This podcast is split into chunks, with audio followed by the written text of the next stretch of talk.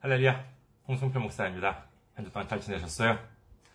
저는 현재 일본 군마현에 있는 이카호 중앙교회 그리고 세계선교 군마교회를 섬기고 있습니다.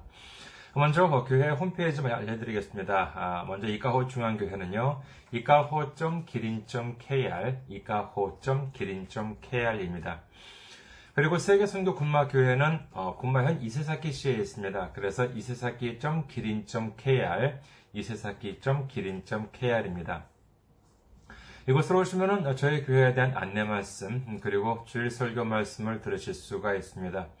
그리고 주일 설교 말씀은 동영상 사이트 유튜브를 통해서 시청하실 수가 있으시고, 그리고 팟캐스트와 팟빵을 통해서 음성으로도 들으실 수가 있습니다. 그리고 저희 교회 홈페이지에 오시면 매주 전해드리는 설교 말씀을 텍스트로도 보실 수가 있습니다. 여러분들의 많은 참고가 되시길 바랍니다. 다음으로 저는 현재 그리스도 사랑, 이웃 사랑, 기린 선교회를 섬기고 있습니다. 기린 선교회 홈페이지는요, www.기린.kr, 기린.kr입니다. 어, 여러분들의 많은 기도와 그리고 많은 방문 기다리고 있겠습니다.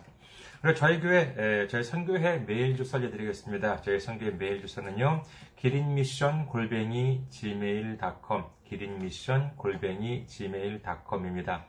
이곳으로 메일을 보내주시면 제가 언제든지 직접 받아볼 수가 있습니다. 다음으로 지난주에 또 귀하게 선교 후원으로 선교해 주신 분들이 계십니다. 양혜선 권사님, 감사해요님, 남지현님, 이진묵님, 신엽 오현성님, 안성희님, 무명님, 형남식님, 예수께 영광님, 황석님, 일본의 부흥을 님께서 귀하게 선교 후원으로 섬겨 주셨습니다. 정말 이렇게 섬겨 주시는 손길을 볼 때마다 정말 과정이 아니라 정말 순간순간이 감동입니다. 얼마나 은혜가 넘치는지 모릅니다. 예수님의 놀라운 축복과 넘치는 은혜가 함께 하시기를 주님의 이름으로 축원합니다. 다음으로 선교 후원으로 섬겨 주실 분들을 위해 안내 말씀드립니다. 먼저 국민은행입니다. 한국에 있는 은행이죠. 국민은행입니다. 계좌번호는요. 079-21-0736-251 KB국민은행 079-21-0736-251입니다. 다음으로 일본에 있는 은행으로 직접 섬겨주실 분 또는 일본에 계신 분들을 위해 안내 말씀드립니다. 먼저 어, 군마은행입니다. 저희 교회가 있는 지역은행이에요. 어, 계좌번호는요 190, 어, 아 지점번호는 지점번호는 190, 계좌번호는 1992256입니다. 군마은행 어, 지점번호는 190, 계좌번호는 1992256입니다. 다음으로는 일본에 있는 우체국 은행입니다. 유초은행입니다. 기본은요 10450, 번호는 356-44801, 지점번호는 048입니다. 유초은행 기본은 10450, 번호는 356-44801, 지점번호는 048입니다. 저희 교회는 아직까지 재정적으로 미자립 상태에 있습니다. 그래서 여러분들의 기도와 선교 후원이 큰 힘이 되고 있습니다. 여러분들의 많은 기도와 많은 관심과 많은 참여와 많은 섬김 기다리고 있겠습니다. 오늘 함께 대화 나누실 말씀 보시겠습니다. 함께 대화 나누실 말씀 로마서 10장 8절 말씀이 되겠습니다. 로마서 10장 8절 봉독해 드리겠습니다. 그러면 무엇을 말하느냐? 말씀이 내게 가까워 내 입에 있으며 내 마음에 있다 하였으니 곧 우리가 전파하는 믿음의 말씀이라. 아멘. 할렐루야. 주님을 사랑하시면 아멘 하시기 바랍니다. 아멘. 오늘 저는 여러분과 함께 로마서 강의 89번째 시간으로서 말씀까지의 거리라고 하는 제목으로 은혜를 나누고자 합니다. 먼저 지난주에 전해드렸던 말씀에 대해서 잠시 복습을 하고자 합니다.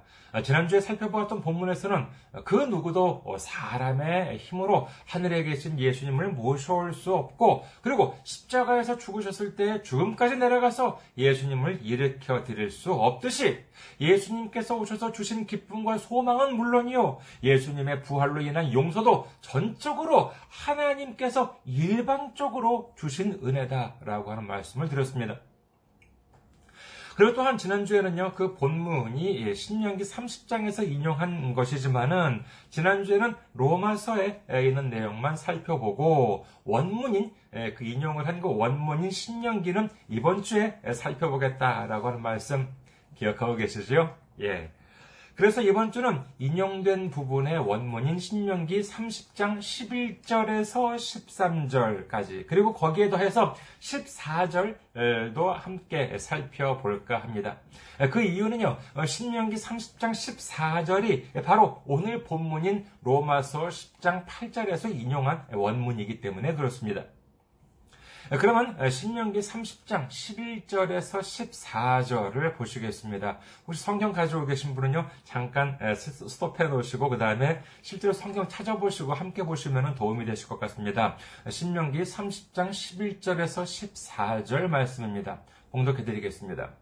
내가 오늘 네게 명령한 이 명령은 네게 어려운 것도 아니요 먼 것도 아니라 하늘에 있는 것이 아니니 네가 이르기를 누가 우리를 위하여 하늘에 올라가 그의 명령을 우리에게로 가지고 와서 우리에게 들려 행하게 하랴 할 것이 아니요 이것이 바다 밖에 있는 것이 아니니 네가 이르기를 누가 우리를 위하여 바다를 건너가서 그의 명령을 우리에게로 가지고 와서 우리에게 들려 행하게 하랴 할 것도 아니라 오직 그 말씀이 네게 매우 가까워서 네 입에 있으며 네 마음에 있은즉 네가 이를 행할 수 있느니라 아멘. 모세가 말하기를 하나님께서 주신 율법을 전하면서 자 이는 어렵지 않다 이렇게 이제 말을 합니다. 그런데 여기에는요 적지 않게 의문이 들지 않습니까? 만약에 율법을 지키기가 어렵지 않고 마음만 먹으면 모든 사람들이 율법을 다 지킬 수 있다. 만약에 그렇다면 무엇이 필요가 없었을까요? 다시 한번 말씀드릴게요. 율법, 만약에 율법을 이라고 하는 것이 지키기가 어렵지 않고 마음만 먹으면 모든, 모든 사람들이 다 지킬 수가 있었다면 무엇이 필요가 없었을까요? 그렇습니다. 예수님의 십자가가 필요가 없었겠지요. 하지만 우리 인간의 힘으로는 율법을 지킬 수가 없어요. 하나님께서 주신 율법만 보더라도 60개가 600개가 넘는데 그걸 어떻게 모두 완벽하게 지킬 수가 있겠습니까? 더구나 야고보서 2장 10절에서는 뭐라고 되어 있습니까? 야고보서 2장 10절 누구든지 온 율법을 지키다가 그 하나를 범하면 모두 범한 자가 되라니라고 기록을 합니다. 이 말씀은 무엇입니까? 아주 작은 율법 하나를 어기는 것은 율법 모두를 어긴 거나 마찬가지다라고 하잖아요. 이는 말하자면 그냥 뭐 형법 중에서 작은 죄 하나를 저질러도 형법 모두에 있는 죄를 다 저지른 것이나 마찬가지다라고 하는 뜻입니다.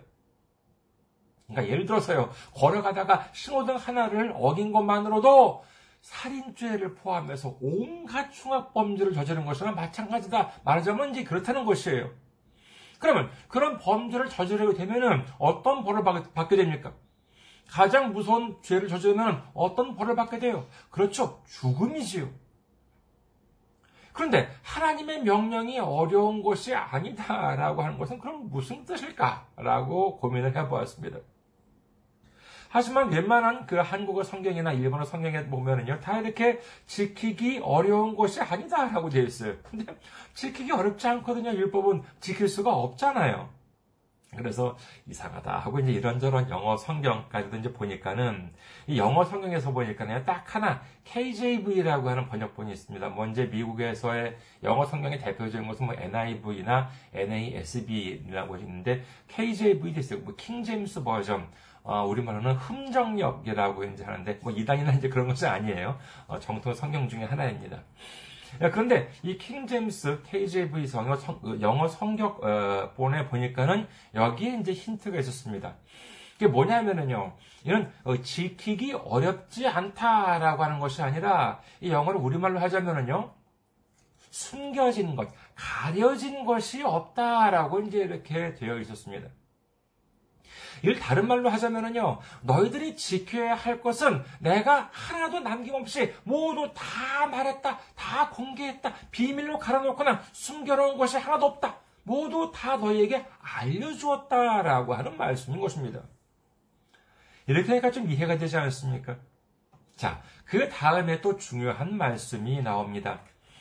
어, 11절 마지막에는요, 먼 것도 아니라 라고 되어 있어요. 이 멀다라고 하는 것. 이 멀다라고 하는 것도 다른 번역본에 보니까는요, 뭐 이렇게 어, 뭐, 어, 친, 뭐, 이렇게 그, 어, 친숙하, 뭐, 친숙하다든지 뭐 이런 식으로 이제 되는 경우가 이제 있었는데, 이 부분도 그 킹제임스 버전에 보니까는요, 멀리 있는 것이 아니다. 이제 이렇게 에, 되어 있었습니다. 그러니까는, 다른 번역들과 비교해 보면 이 킹제임스 버전 같은 경우는 분명 거리를 강조를 하고 있는데 여기서는 이제 그렇게 이 거리에 대한 그러한 의미가 강하지 않나라고 여겨집니다. 신명기 12, 어, 신명기 30장 12절과 13절을 보면 어떻게 되어 있습니까? 다시 한번 보시겠습니다. 신명기 30장 12절에서 13절. 하늘에 있는 것이 아니니 네가 이르기를 누가 우리를 위하여 하늘에 올라가 그의 명령을 우리에게로 가지고 와서 우리에게 들려 행하게 하려 할 것이 아니요 이것이 바다 밖에 있는 것이 아니니 네가 이르기를 누가 우리를 위하여 바다를 건너가서 그의 명령을 우리에게로 가지고 와서 우리에게 들려 행하게 하려 할 것도 아니라. 이것을 보면은요, 어, 옛날에 그 즐겨봤던 그 서유기가 아, 떠오릅니다. 그 손오공 나오는 거 있잖아요. 거기에 나오는 뭐 손오공이나 사오정, 뭐 저팔계 등은 뭐 물론 상상 속의 등장 인물입니다만은 삼장법사는 실존 어, 인물이었죠. 중국의 승려였던 삼장법사는 현재 인도 쪽인 그 천축 까지 가서 이제 경전을 가지고 오기 위해서 중국 장안을 출발해서 무려 어, 다시 돌아오기까지 16년 동안이나 아, 정말 에, 길고도 좀 험난한 여행을 이렇게 했다고 하지요. 그렇게 해가지고 이제 그 많은 이제 그 경전을 이제 천축에서 이제 중국으로 가지고 왔다는 것입니다. 하지만 성경은 어떻습니까? 한국이나 일본 사람이 성경을 가지고 오기 위해서 저기 이스라엘이나 무슨 그리스까지 머나먼 여행을 했다라고 하는 말씀 혹시 들어보신 적 있으십니까? 아니에요, 없습니다. 그렇다면 어떻게 해서 복음이 전해졌습니까? 그렇죠. 한국도 그렇고 일본도 그렇습니다만은 저기 먼 나라에서 복음을 전하기 위해서 목숨을 걸고 들어옵니다. 그리고 수많은 순교의 피가 이 땅에 뿌려졌습니다. 그 결과 이제는 한국에서나 일본에서나 자유롭게 주님을 믿고 주님의 말씀을 읽을 수가 있게 된 것이지요. 여러분 집에 보시면 성경책이 한 몇 권 정도 있으십니까? 어, 뭐 교회에 몇 년 정도 다니신 분들 댁에 보시면요 적어도 교회에 다니시는 사람 수 이상으로 그 댁에 성경책이 있지 않을까 합니다. 그런 데 많지 않을까 합니다. 사실 이것만 보더라도요 정말 놀라운 기적이라고 할 수가 있습니다. 생각해 보세요. 불과 천 년도 안 된 그런 서적들이 국보라고 하는데 수천 년도 더 된 성경책이 막 집에 막 굴러다녀요. 뭐 곤란이라고 뭐 책장에 꽂혀 있겠습니다만은 그리고 더 놀라운 것은 뭐냐? 그것을 지금 우리가 읽을 수가 있어요. 이것만 보더라도 얼마나 놀라운 것인지 모릅니다. 저희 교회만 보더라도요, 어, 개혁 한글이나, 뭐 지금 저희는 이제 개혁 개정을 쓰고 있습니다만은요, 가라사, 가라사대 버전 있잖아요. 그 성경. 개혁 한글이나 아니면 일본의, 일본의 좀, 좀 이제 그 약간 지난 성경인 신개혁 제3판 성경 같은 책 보면은요, 뭐 너무나도 많이, 수십 권이나 있습니다. 좀 가져가실 분들은 뭐 가져가셔도 될 만큼 있어요. 근데 아마 안 가져가실 거예요. 왜냐하면 그분들 태도 이미 많거든요. 그 성경책들. 이처럼 우리에게는 말씀이 너무나도 가까이 있습니다. 마음만 먹으면 언제든지 펼쳐서 하나님의 말씀을 들으실 수가 있는 것이지. 오늘 14절도 보세요. 신명기 30장 14절. 오직 그 말씀이 네게 매우 가까워서 내 입에 있으며 내 마음에 있은즉 네가 이를 행할 수 있느니라. 이는 오늘 본문인 로마서 10장 8절과 함께 보겠습니다. 로마서 10장 8절. 그러면 무엇을 말하느냐? 말씀에 내게 가까워 내 입에 있으며 내 마음에 있다 하였으니 곧 우리가 전파하는 말씀, 믿음의 말씀이라. 하나님의 가르침이 하늘에 올라가서 가지고 오거나 먼 바다를 건너서 가져와야 하는 것이 아니에요. 마치 우리들 집에 여기저기에 있는 성경책처럼 대단히 가깝습니다.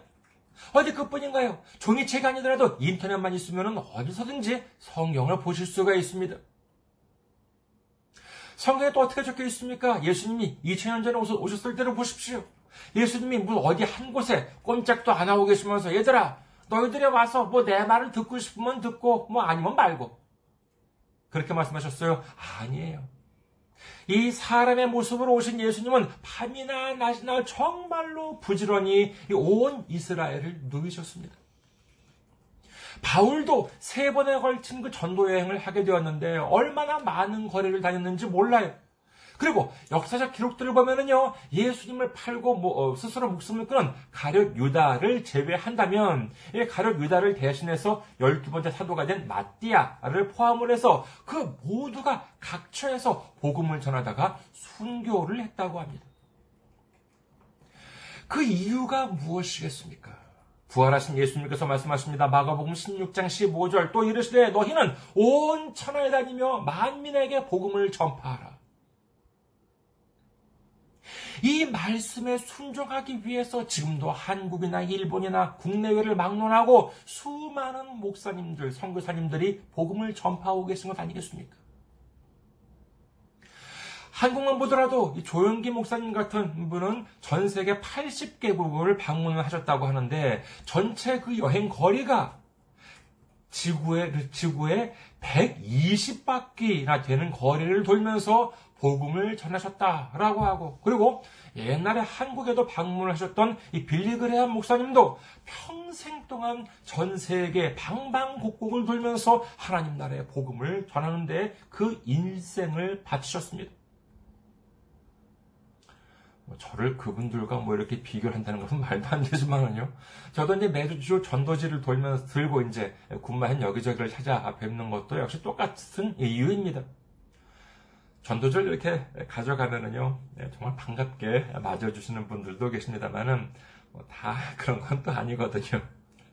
제가 들어가면은요, 어디 제가 딱 들어가잖아요. 그러면은, 저 손님인 줄 알고, 막 어서오세요. 이렇게 반갑게 맞다가, 저랑 딱 눈이 맞잖아요. 그럼 그 순간 분위기가 쌓여지는 경우가 있습니다. 왜냐하면 제가 딱 들어가면 저는 손님이 아니거든요.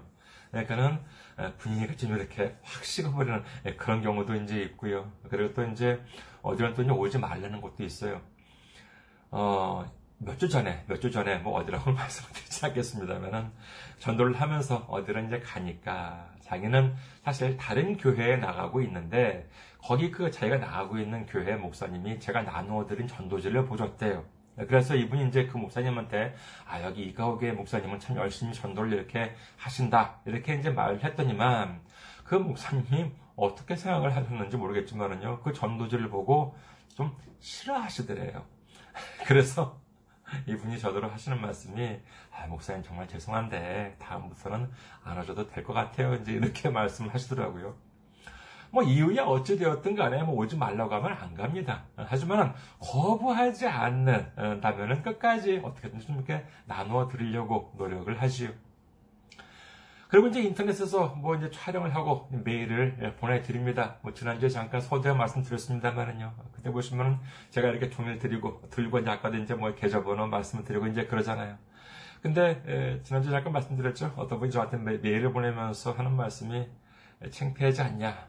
어, 솔직히 말하면 쪽팔리지 않습니까? 라고 이제 이렇게 메일을 보냈어요.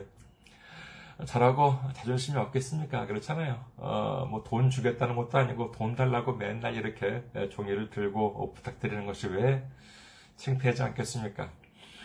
하지만 제 알량한 자존심 하나 아, 상함으로 해서 주님께 영광이 된다면 뭐 그게 뭐 대수겠습니까? 우리는 우리가 복음을 받은 것처럼 우리가 복음을 전해야 하는 줄 믿으시기를 주님의 이름으로 축원합니다. 그렇게 되면 어떻게 되느냐? 믿음이 어디에 있게 됩니까? 그렇습니다. 우리와 가까이 있게 되는 것입니다. 예수님께서 또 올라가시기 전에 뭐라고 말씀하셨습니까? 마태복음 28장 20절. 내가 너희에게 분부한 모든 것을 가르쳐 지키게 하라. 볼지어다 내가 세상 끝날까지 너희와 항상 함께 있으리라 하시니라. 주님께서는 세상 끝날까지 우리와 함께 계시겠다라고 말씀을 하십니다. 그러니 우리와 얼마나 가깝게 계십니까? 그런데요, 우리는 가끔 이를 잊어버리는 경우가 있습니다. 말씀도 우리와 함께 있고 주님도 우리와 함께 있는데도 불구하고 이를 의심하는 경우가 있어요. 말씀이 멀리 있고 주님도 멀리 있다라고 하는 착각을 일으키게 되는 경우가 있는 것입니다. 그렇게 되면 어떻게 됩니까? 어려움이 닥쳐오면 우리와 함께 계신 주님을 믿고 의지해야 하는데 주님은 저 높은 하늘이나 저 먼 바다 건너에 계신 것 같아요. 그렇게 되면 우리는 주님, 우리가 주님을 의지하지 않고 무엇을 의지하게 되냐? 바로 사람을 의지하게 되는 것입니다. 우리 잠시 한번 욥기 이야기를 해볼까요? 욥기를 보면은요, 이 욥은 정말 의로운 사람이었다. 이렇게 성경은 기록합니다. 하나님을 경외하고 참으로 충성된 의인이다. 이렇게 하나님께서 직접 칭찬하실 정도였습니다. 그런데 이 마귀 사탄이 하나님한테 충동을 해요. 욥이 욥한테 그 하나님이 많은 축복을 줬으니까 그런 거겠죠. 줬던 축복들 다 빼앗아 보세요. 금방 하나님을 욕할 겁니다. 그래서 하나님이 그럼 어디 한번 해봐라. 이제 이렇게 말씀을 하세요. 그랬더니 사탄이 이제 그 요배의 자녀들을 다 순식간에 죽여버리고 재산들을 다 빼앗아 버립니다. 하지만 그래도 욥은 죄를 짓지 않습니다. 욥기 1장 21절 이르되 내가 모태에서 알몸으로 나왔은즉 또한 알몸이 그리로 돌아갈 어, 돌아가올지라 주신 이도 여호와시여 거두신 이도 여호와시오니 여호와의 이름이 찬송을 받으실지이다. 니다 하고 이 모든 일에 욥이 범죄하지 아니하고 하나님을 향하여 원망하지 아니하니라. 이게 보통 믿음입니까? 원래 없었더라면 차라리 뭐 그나마 나을지도 몰라요. 원래 거부였는데 어마어마하게 풍요로웠던 사람이 한순간에 모든 걸 다 잃어버렸는데도 이와 같은 신앙 고백을 한다는 것은 어마어마한 믿음입니다. 그래서 하나님이 사탄에게 말씀하십니다. 거 봐라. 네가 그렇게 다 빼서도 어, 내가 네가 그렇게 다 빼서도 욥이 여전히 믿음을 지키지 않느냐. 그러자 사탄이 또 말합니다. 이제 그의 건강을 빼앗으면 하나님을 버릴 것입니다. 그러자 하나님이 또다시 그럼 어디 한번 해봐라 라고 말씀을 하세요. 이제 사탄이 욥의 몸을 칩니다. 그러자 어떻게 됩니까? 욥기 2장 7절에서 8절 사탄이 이에 여호와 앞에서 물러가서 욥을 쳐서 그의 발바닥에서 정수리까지 종기가 나게 한지라 욥이 제 가운데 앉아서 질그릇 조각을 가져다가 몸을 긁고 있더니 참 기가 막힐 노릇입니다. 여러 가지 면에서 참 풍부하고 부러울 것 없었던 욥이 하루아침에 세상에서 가장 비참한 인생이 되고 맙니다. 하지만 그래도 욥은 하나님을 원망하지 않습니다. 믿음을 지켰던 것이지요. 그러자 이 소식을 듣고 먼 곳에서 친구 세 사람이 오지요. 와봤더니 정말 이 욥의 모습이 비참하거든요. 그래서 얼마나 비참하면은 친구 셋이 그 욥의 그 모습을 보더니만 7일 동안 차마 말을 건네질 못했다. 이렇게 성경은 기록을 합니다. 그리고 7일이 지나자 욥과 그 친구들의 대화가 이제 시작이 돼요. 그런데 말이에요. 이 욥의 친구들이 처음에는 위로를 하려고 왔죠. 그렇게 위로를 하려고 오긴 왔는데 욥과 대, 화를 하다 보니까 어떻게 된, 이 어떻게 된 것이 욥을 막 책망하게 됩니다. 그래서 막판에는 뭐 거의 뭐 싸움이 날 지경까지 이르게 돼요.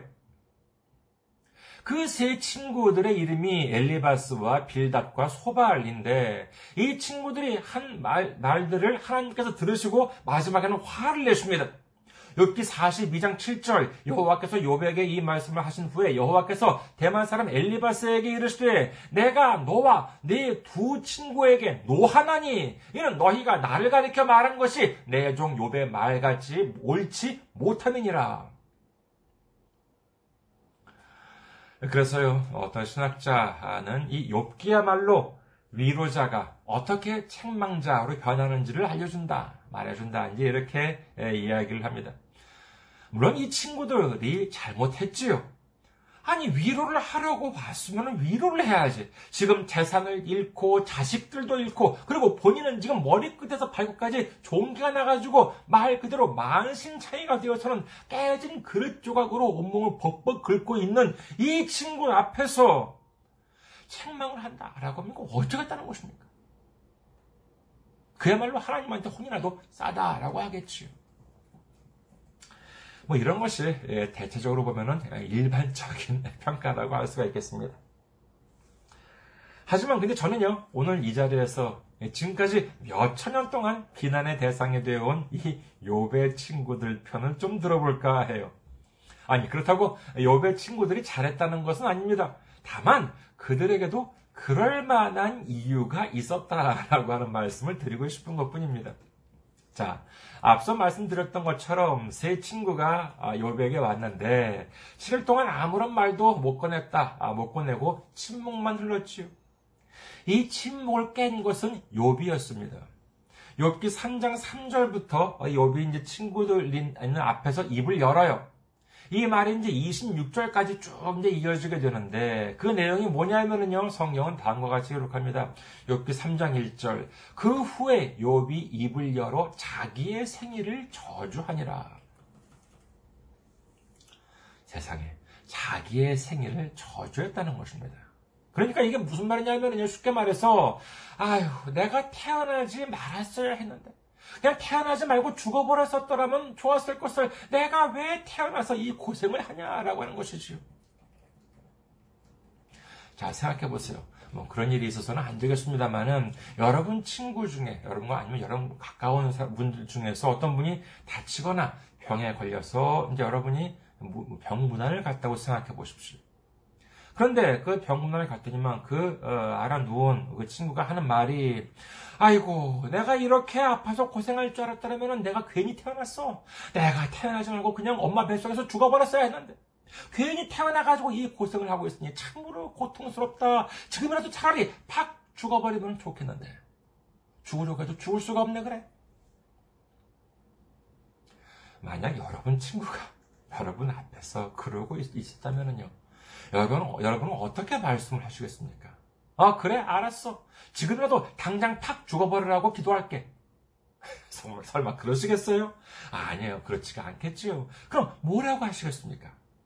아유, 힘든 건 알겠지만은 말이야. 그러면 안 돼. 라고 하지 않겠어요? 그랬더니 그 친구 하는 말이 아 이 사람아 안 되긴 뭐가 안 돼. 네가 나처럼 힘들어봤어. 당해보지도 않고 무슨 소리를 하는 거야. 라고 이제 그 친구가 말했다면은 여러분께서는 어떠한 말이 나오겠습니까? 아니 이게 보자 보자 하니까 못하는 말이 없네. 네가 뭘 잘못했으니까 하나님한테 벌 받는 거 아니야. 그러니까 그 친구가 그래요. 아니 야, 아니 네가 뭘 알아? 내가 잘못한 게 없다니까 그러네. 그러자 여러분이 말합니다. 어쭈 이게 하나님한테 벌을 받는 주제야? 혼자 당혼자 잘했다고만 하네. 뭔지 이렇게 조금 말이 거칠어지지 않겠습니까? 사실 좀 거칠기는 하지만은요, 어, 알고 보면 이게 이 욥기의 대체적인 흐름이에요. 그러면 여기서 애초에 어디서 잘못됐냐 하는 것이지요. 물론 지금 아파서 괴로워하고 있는 욥을 책망한 친구들이 잘못한 건 맞습니다. 아, 그렇지만 그 시작을 따져 보면은 친구들 앞에 두고 욥이 자신의 생일을 저주한 말하자면 자신의 신세 한탄이 그 시작이 아니었나 하는 것이지요. 그럼 믿음이 있는 사람들은 신세 한탄도 못해요? 아니에요. 그게 아니에요. 뭐 앞서 말씀드린 바와 같이 뭐 저라고 신세 한탄할 신세 한탄할 일이 뭐 없을 것 같으십니까? 아니에요. 뭐 있지요. 저뿐만이 아니라 많은 사람들이 가끔은 뭐 신세 한탄도 하고 싶지 않겠습니까? 사실 뭐 신세 한탄 이런 뭐 죽는 소리 왜 하겠어요? 아, 어, 자기 힘들어 죽겠다라고 하는 소리, 아, 이런 뭐 이런 소리를 정말 그야말로 죽고 싶어서 하는 소리가 아니지요. 죽고 싶어서 하는 소리가 아니라 살고 싶어서 하는 소리, 살겠다고 하는 소리, 좀 위로받고 싶어서 하는 소리 아니겠습니까? 하지만 그것을 자기 친구들이나 가족이나 이웃한테 한다면 이는 바로 이 욕과 그의 친구들의 꼴이 되고 마는 것입니다. 그럼 누구한테 해야겠습니까? 그렇습니다. 바로 우리와 가까이 계신 주님, 우리와 함께 계신 주님께 기도하는 여러분 되시기를 주님의 이름으로 축원합니다. 성경에 보면은요, 사람들이 주님께 우리가 어떻게 기도를 해야 되겠느냐 이렇게 이제 묻는 장면이 나오죠. 그랬더니 주님은 기도를 가르쳐 주십니다. 그것이 바로 주기도문이지요. 당시 기도를 들었던 사람들은 어떻게 생각했을까요? 아, 그런 형식으로 기도를 드리면 되는구나. 이렇게 생각했을까요? 아마도 당시 주님의 기도문을 들었던 백성들은 충격을 받지 않았을까 합니다. 그 이유는 뭐냐? 바로, 어, 그런 것도 기도해도 돼? 라고 하는 생각이 아니었을까 해요. 그러니까 예수님께서 가르쳐 주신 그 주기도문이라고 하는 것은 또 하나의 형식, 또 하나의 틀에 박힌 기도문을 주신 것이 아니라 야, 네가 말하고 싶은 대로 기도를 해라고 하는 주님의 말씀이다라고 하는 사실을 믿으시기를 주님의 이름으로 축원합니다. 예수님께서는요, 기도에 대해서 다음과 같이 말씀하십니다. 마태복음 7장 9절에서 11절. 너희 중에 누가 아들이 떡을 달라 하는데 돌을 주며 생선을 달라 하는데 뱀을 줄 사람이 있겠느냐? 너희가 악한 자라도 도, 좋은 것으로 자식에게 줄줄 알거든 하물며 하늘에 계신 너희 아버지께서 구하는 자에게 좋은 것으로 주시지 않겠느냐? 아들이 부모한테 뭐 배가 고프다면서 떡을 달라라고 한다면은 아들이 이제 어른이라고 한다기보다는 어, 아직 미성년자 집에서 아직 있는 부모님 밑에는 이제 미성년자라고 이제 하겠지요. 그러면 집에 있는 나이 어린 아이가 자기 부모님한테 아 배가 고프니까 좀 밥좀 달라라고 하는데 거기에 무슨 형식이 있고 무슨 격식을 차릴 필요가 있겠습니까? 그냥 밥 달라 밥 좀 줘요라고 하면 될것 아니겠습니까? 시편 94편 9절 귀를 지으시니가 듣지 아니하시랴 아니하시랴 눈을 만 눈을 만드시니가 보지 아니하시랴 우리는 우선 무엇보다도 앞서 우리 주님께 우리를 바라보시고 우리의 기도를 들으시는 주님께 말씀드린 여러분 되시기를 주님의 이름으로 축원합니다. 그러면 어디서 말씀을 드려야 되겠습니까? 뭐 어, 기도해서 뭐 기도 어, 교회에서 기도 드리는 것도 좋고 그리고 뭐 어, 통성 어, 기도를 드리는 것도 좋습니다만은 성경에는요 어디서 어느 장소에서 하나님께 말씀을 드리라라고 기록이 되어 있습니까? 마태복음 6장 5절에서 6절. 또 너희는 기도할 때 외식하는 자와 같이 하지 말라. 그들은 사람에게 보이려고 회당과 큰 거리 어귀에 서서 기도하기를 좋아하느니라. 내가 진실로 너희에게 이르노니 그들은 자기 상을 이미 받았느니라 너는 기도할 때네 골방에 들어가 문을 닫고 은밀한 중에 계신 내 아버지께 기도하라. 은밀한 중에 보시는 내 아버지께서 갚으시리라. 라고 말씀하십니다. 뭐 방언이든 뭐 뭐든 간에 자기가 해석도 못하면서 남들 듣는 앞에서 큰 소리로 기도하라. 성경 그렇게 말씀하고 있지 않습니다. 그리고 욥기를 보세요. 괜히 다른 사람들이 내 기도를 들으면은 어쩌면 이 욥기 기록처럼 일이 좀 복잡하게 꼬일지도 몰라요. 그러지 말고 그냥 아무도 듣지 않는 골방에 들어가서 주님한테 할 소리 못할 소리 다 털어놓으세요. 주님께서는 우리의 기도를 들으시고 아니 어떻게 그런 기도를 할 수 있느냐 이렇게 혼내지 않으십니다. 뭐 시편을 보십시오. 특히 다윗의 기도를 보세요. 정말 하고 싶은 말들을 어린아이가 자기 부모한테 밥 달라고 하듯이 기도를 합니다. 제가 이렇게 뭐 열왕기나 이렇게 시편을 이렇게 읽어보면은요, 그렇습니다. 뭐 다윗이라고 해서 다 잘한 것만은 아니에요. 죄를 짓기도 하고, 그래서 실수도 많이 했습니다. 하지만 그럴 때마다 다윗은 하나님만 매달렸습니다. 하나님을 의지했습니다.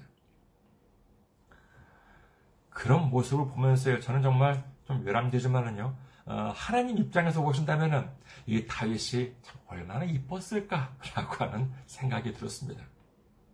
하나님 필요 없다. 내 힘으로 할 수 있다가 아니에요. 힘들면 힘들다도 힘들다고 고백하고 잘못하면 용서해 달라고 간구합니다. 위기에 처할 때는 제발 살려달라고 어, 자기를 죽이려고 달려드는 저놈들 다 혼내달라고 매달립니다. 그리고 축복을 주시면 얼마나 어린 아이처럼 기뻐하고 감사를 하는지 몰라요. 정말 하나님 입장에서 본다면 얼마나 이뻤을까 하는 것이지요. 이 다윗이 얼마나 이뻤을까 그런 생각이 들었습니다. 그렇다면 다윗은 왜 그럴 수 있었을까요?